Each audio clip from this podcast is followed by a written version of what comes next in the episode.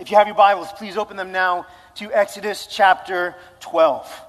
Exodus chapter 12. Last week for, for Easter morning, we looked at, we studied, and we celebrated the first Passover meal and the Feast of Unleavened Bread, both in preparation for the 10th and final plague.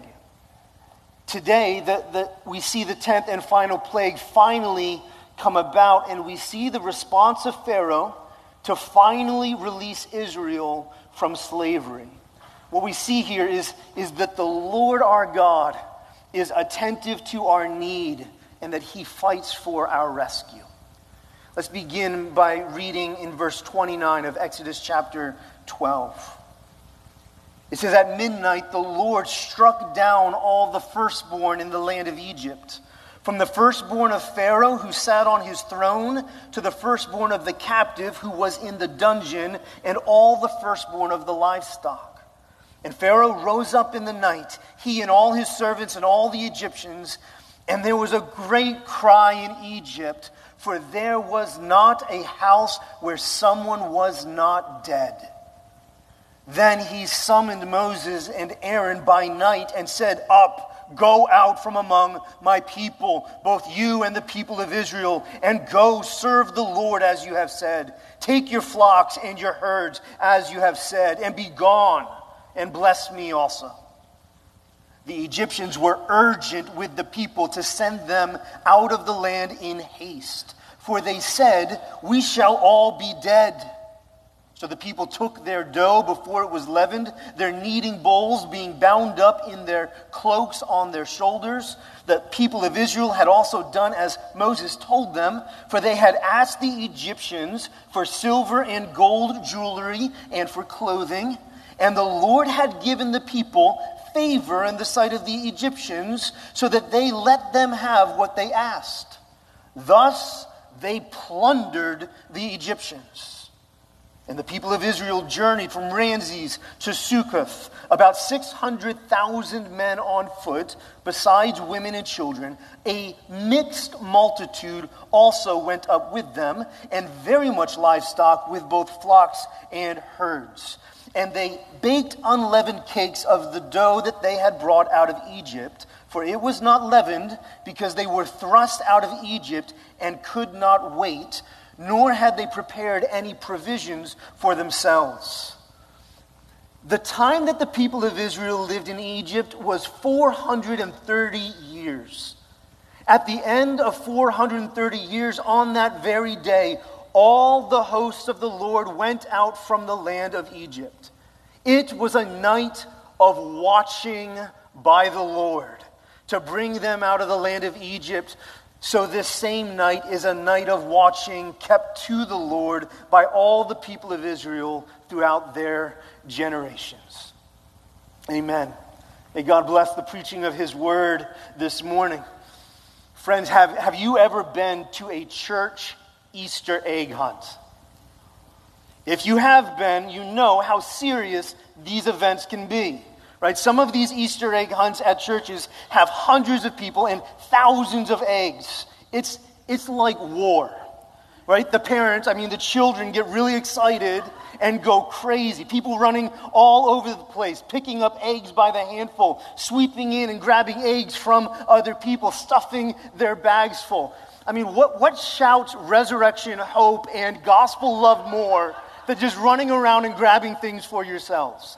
There's like zero gospel message in it, but it's fun, and so we like to make memories, and so I guess it's good. But I remember one year when my little daughter was scared by the size of the crowd and the intensity of the event.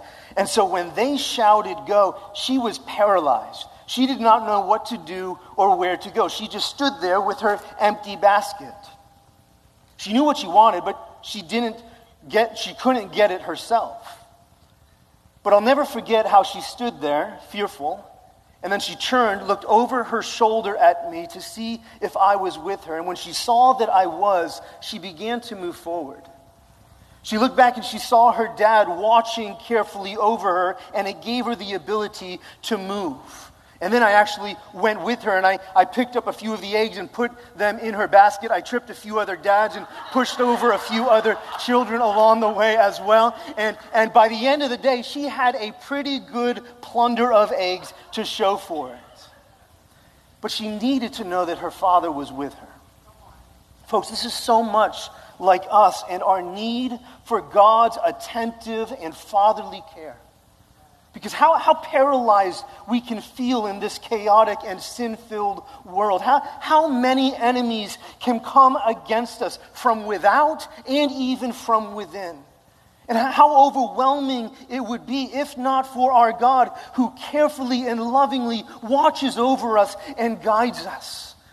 Church family, this is what we see in this text. Our God, Yahweh, the I am, the self existent one, verse 42 says, watches over his people and guides them towards his glorious redemption. Why? Because in his great love, he is attentive to our need and he fights for our rescue. That's the main idea for our sermon this morning. The Lord is attentive to your need and fights for your rescue. We have three points. Number one, he strikes down our enemies. Number two, he plunders their riches. And number three, he watches over our rescue. And friends, all of these are taken directly out of the text this morning. This is God's word for us. This is not just a, a pep talk from someone on stage this morning. This is God's holy and authoritative word. And friend, it is written to you this morning to encourage and strengthen your soul. And so let's begin with the first point. Point number one He strikes down your enemies. Look at the text. Look at verses 29 to 32. Look, look at how absolutely decisive God's power is over the enemy. For, first of all, in this final plague, notice that, that there are no agents that God uses to bring about the final plague. He, he doesn't even use Moses like he did before. There's no dust that he throws up in the air like he did before for some of the other plagues. No, this final judgment comes from the direct hand of God Himself. Why? Because he is fighting for his people. He's, he's taking judgment on our enemies.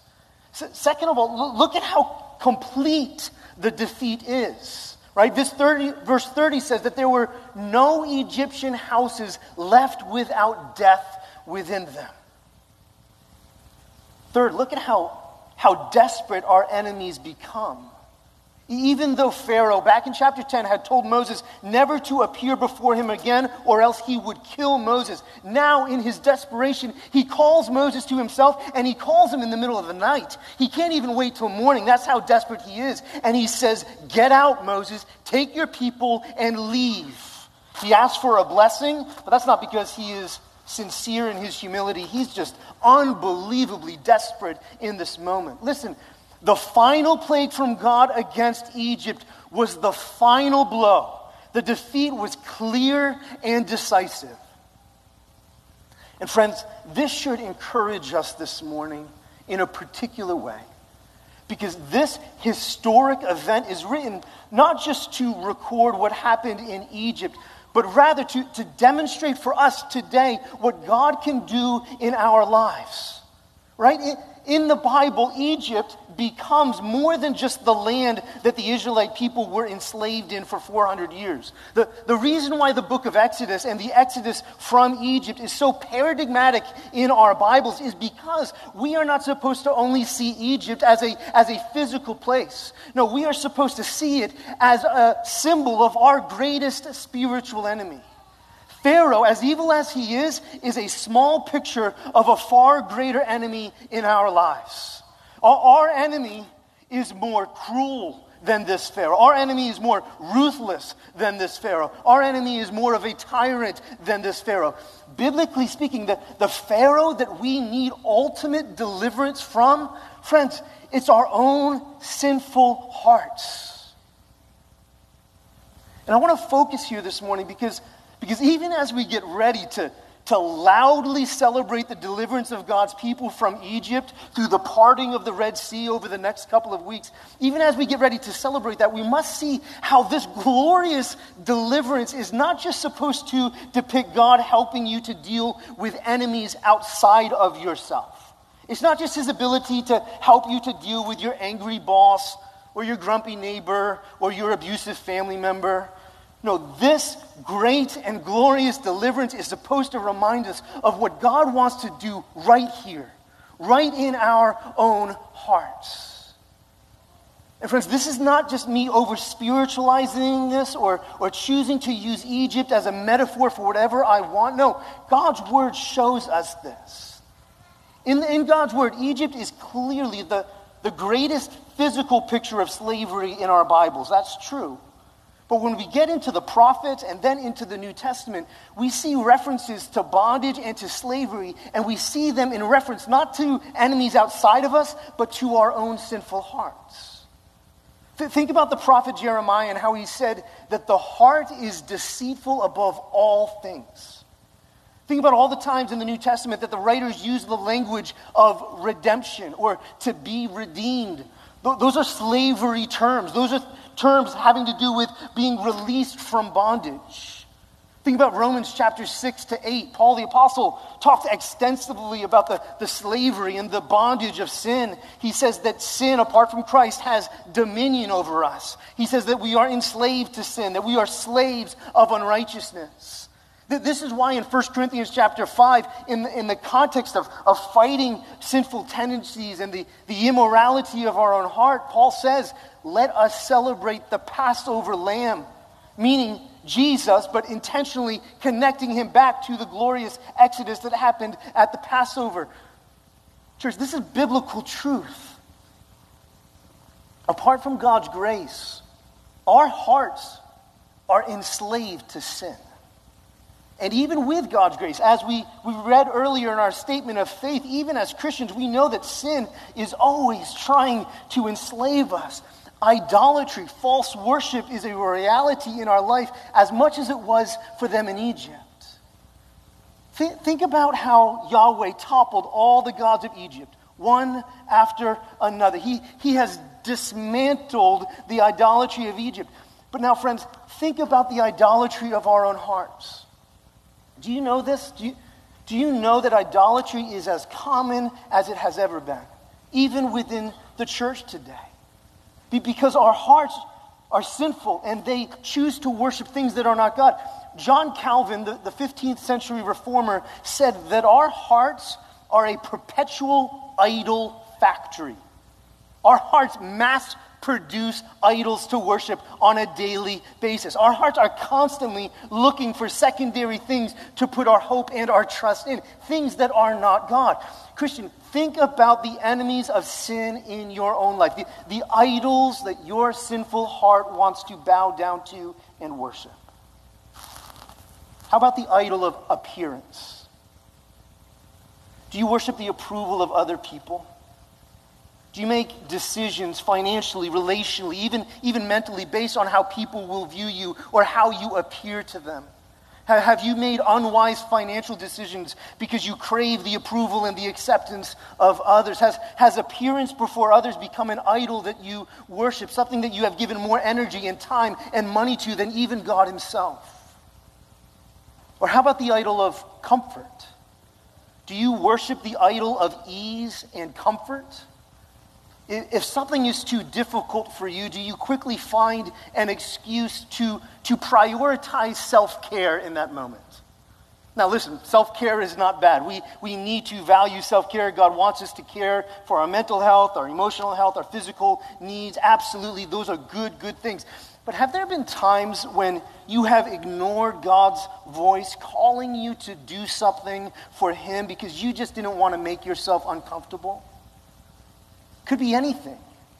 We can worship the God or the idol of comfort by, by not doing devotions in the morning because we convince ourselves that we need more sleep and we'll do them at night, but night after night we decide we need some downtime with Netflix.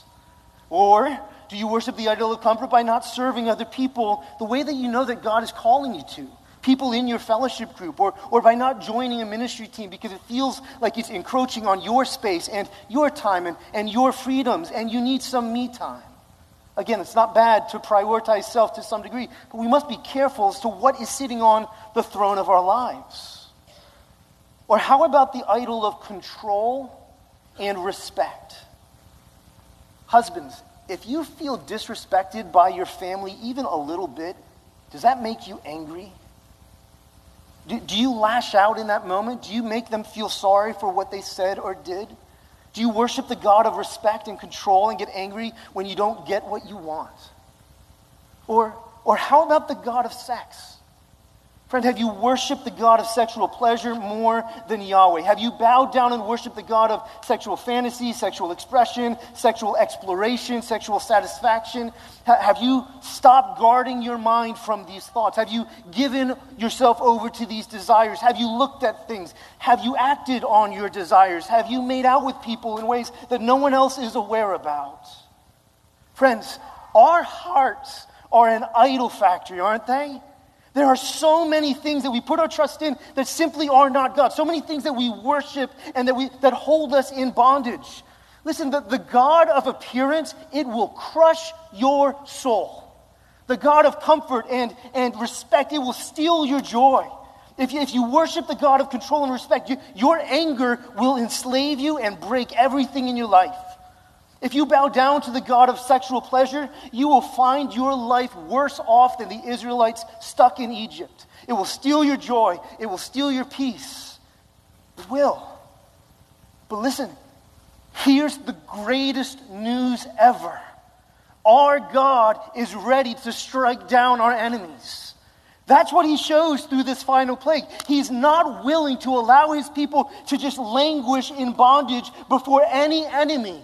Whether, whether it be the bondage of Pharaoh or the bondage of sexual addiction or the bondage of your own sinful pride. Friends, as we read about God striking down Pharaoh and all of the Egyptians, you and I, as Christians, we're supposed to remember how He has done this for us in His Son Christ through the gospel. His grace has, has broken the power of sin in our lives. Christian, you are no longer a slave to sin, but a slave to righteousness. You're no longer in bondage to your flesh. Rather, you are a bondservant of the Lord Jesus Christ. Now, indwelling sin remains. There are remnants of it in our soul, but God has destroyed its ultimate hold on your life. He's given you a new heart with new affections and new desires. And so, listen, Christian, you can flee from the Egypts in your life. You can run from the Pharaohs which want to have control over you. The doorway is open through Jesus, the chains have been broken. You, you can now joyfully pursue your life in Him. Through the gospel, God has defeated sin's ultimate hold on you, and He is now going to equip you to be killing sin in your life. And so you can come to your fellowship group leader or to a friend in the church or to a pastor or to someone else, to your spouse, and confess your sin and acknowledge your weakness and how you still feel the weight of sin in your life. And you can ask for help and accountability. You can do that because God has broken the chains and the power of sin. He strikes down our enemies. This is who our God is. And not only that, but He also plunders our enemies' riches, which is our second point. He, he plunders their riches. Look at verse 33. Verse 33, it says that the Egyptians were urgent with the people to send them out of that place. And so, along with Pharaoh, the, the people of Egypt, they do not want to mess with Yahweh a moment longer. They say, Get out, or else we will all be dead. But then look at verse 35. It says, The people of Israel had also done as Moses told them, for they had asked the Egyptians for silver and gold jewelry and for clothing, and the Lord had given the people favor in the sight of the Egyptians, so that they let them have what they asked. Thus, they plundered the Egyptians. So the Israelites asked for silver and gold, and the Egyptian people, in their desperation to say, Yes, Take it. Take whatever you want. Just get out of our land already. But listen, we need to notice here that what happens in this is more than just the Egyptians being duped by the Israelites in the midst of their desperation. No, it's actually much more than that. And we know it's more than that because God said that this exact thing would happen. Back in chapter 11, verse 2, God instructed them to do this very thing. Back in chapter 3, verse 22, God said that it would happen. And listen, even before that, all the way back in Genesis chapter 15, when God was making a covenant with Abraham, more than 400 years before this moment in Exodus chapter 12, God spoke to Abraham and he said to him, Abraham, know for certain that your offspring will be sojourners in a land that is not theirs and will be servants there, and they will be afflicted for 400 years. But I will bring judgment on the nation that they serve and afterwards they shall come out with great possession. God said that this was going to happen hundreds of years before it actually did. He, he knew that this exact thing would happen. He knew that the Israelites would come out, that their enemies would be defeated, and that they would plunder their enemy. And friends, oh, did they plunder the Egyptians? They plundered their livestock, they plundered their gold and silver. Listen, God even plundered Egypt of Egyptians. Look at verse 38, how it says that a mixed multitude also went up with them. So, so it's not only ethnic Jews who are leaving Egypt. It seems very clear that some of Pharaoh's own people are going up with them. Maybe it was the magicians who had been convinced that they did not have power like Yahweh. Maybe it was Pharaoh's servants who had watched this battle between Yahweh and their gods for so long and were just finally convinced that Yahweh was the one true God. We don't know exactly who they are, but we know that some of the Egyptians said, I'm going with you. I'm not staying in this place any longer. Church, consider what all of this means for us. Think about how arrogant Pharaoh was. He thought of himself as a god. Pharaoh had a pantheon of gods that he boasted in. But Yahweh has come in and he has not only defeated them, but he is plundering them of everything. He, he has taken the treasures and the values of the enemy and turned them into good and blessing for his people. Think about how happy Satan must have been when Pharaoh was in control or thought that he was in control. Think about how Satan must have thought that he was ultimately defeating God by keeping his people in bondage for 400 years. He must have thought that he had won. But no, Yahweh was present and active the whole time. Yahweh was present. Yahweh was working. Yahweh was in the, in the process of turning evil into good for his people. And friends, we see this not just for the Israelites thousands of years ago, we see it for all of God's people. This is how our sovereign God works in our lives. He takes what the enemy thinks is only evil and he turns it for our good. I think of Jesus. In Mark chapter 3, Jesus says that he, the Son of Man, has come to bind the strong man, to bind Satan in this place, and that he will plunder his house. This is how Yahweh works. This is what he does. Think about the cross. Think about how happy Satan must have been when Jesus was hanging on that cross. Think about how he, Satan must have danced when they laid him in that tomb. Think about how triumphant he must have felt when they rolled that stone in front of the grave. Think about how much he would have thought that he won the war. But then Jesus came running out of the grave. He came running out of the grave. And in running out of that grave, Jesus once again plundered the enemy. He not only defeated him, but he takes the greatest evil that had ever been done the killing of God's own son. He, he takes the enemy's greatest attack and he turns it into the greatest good life after death.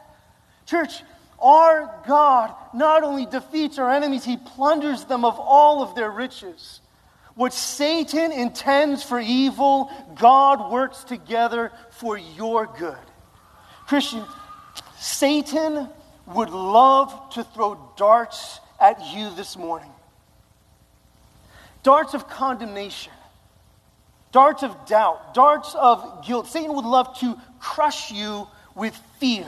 He would love to use your own sinfulness and mistakes as a weapon against you, trying to convince you that you're not worthy of calling Jesus your friend. You're not good enough. Satan wants you to run away from Jesus with shame.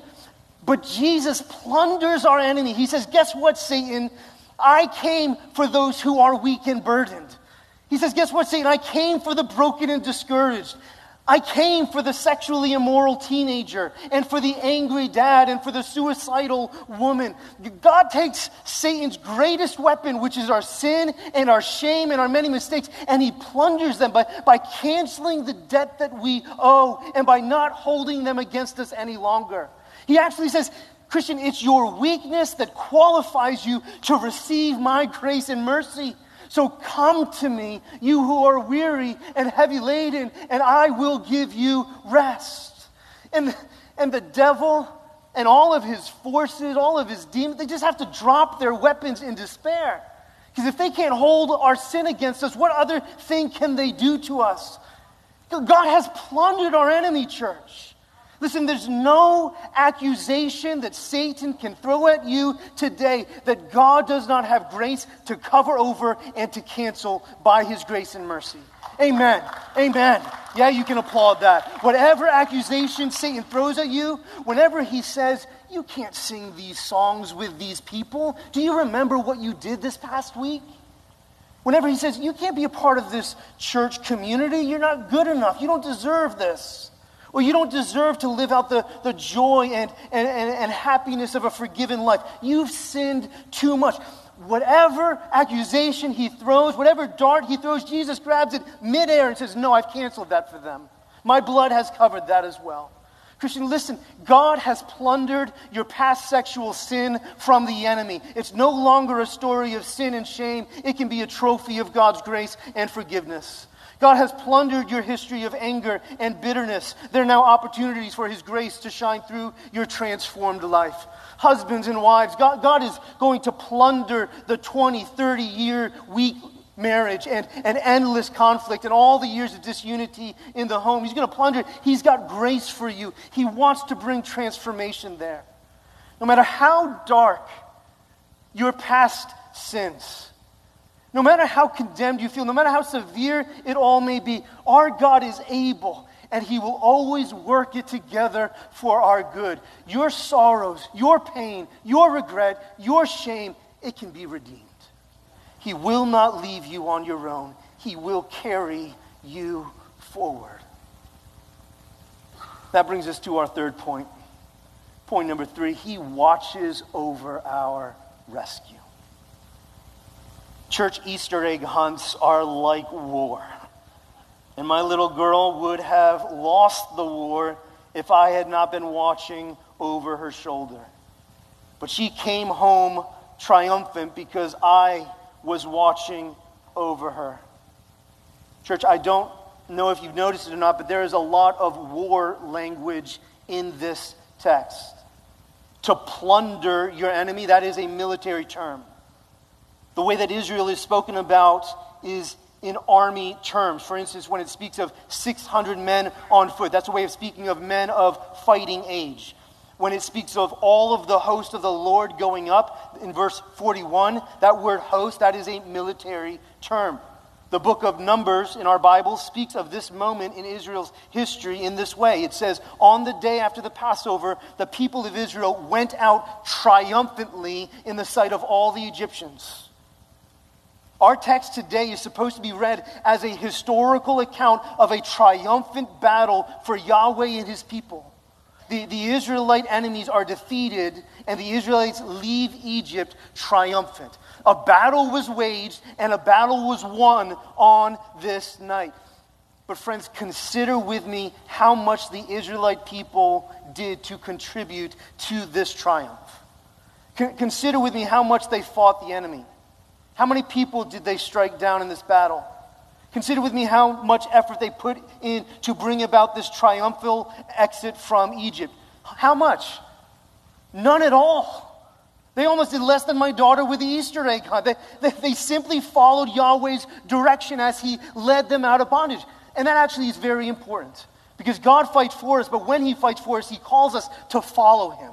He leads us and, and we follow. We have to turn away from our Egypts. We have to look to Him. That's what trusting in Jesus is. That's what true repentance is. That's what it means to be a Christian. We must follow our Lord.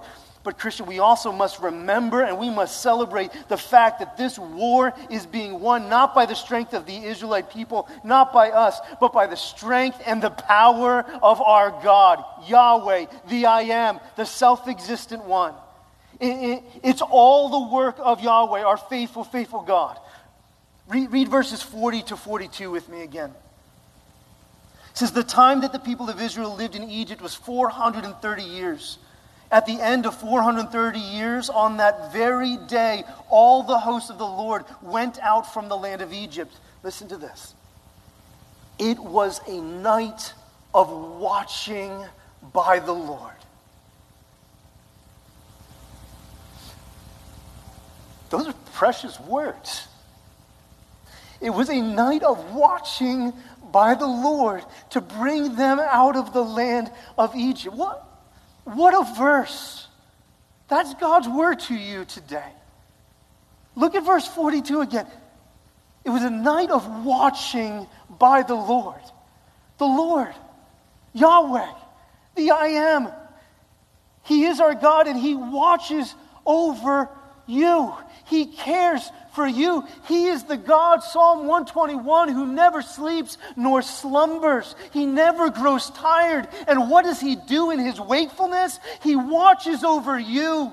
He looks at you. He cares for you. He has defeated your greatest enemy through the death and resurrection of his own son. In his sovereignty, he is plundering the devil of all of his ammunition and power against you. In his sovereignty, he is working all things together for good, even the hard things, and he is doing it with a watchful eye on you. He's doing it with attentive care gentle love and compassion. Christian, the Lord is attentive to your need and fights for your rescue. In the darkest night of your soul, in the deepest depression that you battle, in the lowest valleys, in the worst circumstances where it feels like God was most absent, when your enemies surround you, when you are particularly mindful of your own sinfulness, when you got angry again, when you did that sin again, when you were selfish again, when you looked at what you shouldn't have looked at again, guess what? Your God is awake and alert and attentive, and He is overseeing your rescue. He sees your weakness. Your weakness grieves Him. Your, your sin is hard for him because he, it is an offense against him. But listen, he will never leave you nor forsake you. Yea, though we walk through the valley of the shadow of death, even the valley of our own sinfulness, we will fear no evil, not even death itself. Why? Because he is always with us by our side. Church, cling to these words. It was a night of watching by the Lord. Here's some of the most comforting news in all, it is the most comforting news in all the world. If you are a Christian, God's word says that you are hidden in Christ Jesus. It says that when God looks at you, he sees you with his son, hidden with Christ Jesus.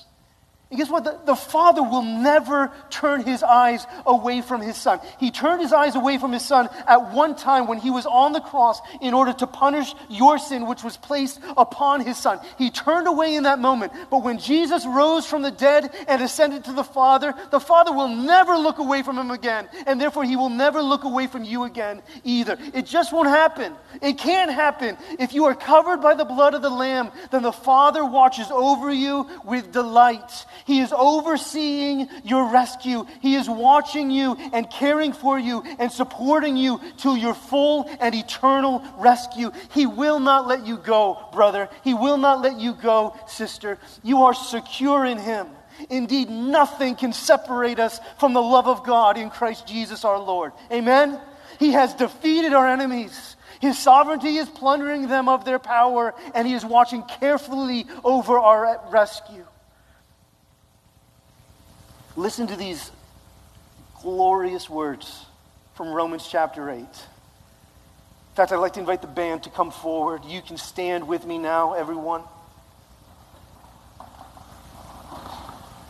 I want to read these words from Romans chapter 8. There's actually a lot of war and military language here as well because through the gospel, God has done an even greater work of redemption than he did for his people in Egypt. Romans chapter 8, verse 31. What then shall we say to these things? If God is for us, who can be against us? He who did not spare his own son, but gave him up for us all, how will he not also with him graciously give us all things? Who shall bring any charge against God's elect? Listen, it's God who justifies. Who is to condemn? Christ Jesus is the one who died, more than that, who was raised, who is at the right hand of, the, of God, who indeed is interceding for us. Who shall separate us from the love of Christ? Christian, shall tribulation or distress or persecution or famine or nakedness or danger or sword? As it is written, for your sake we are being killed all the day long. We are regarded as sheep to be slaughtered. Redeemer Fellowship, no, in all these things we are more than conquerors through him who loved us. For we are sure that neither death, nor life, nor angels, nor rulers, nor things present, nor things to come, nor powers, nor height, nor depth, nor anything else in all creation will be able to separate us from the love of God in Christ Jesus our Lord. He is watching over us.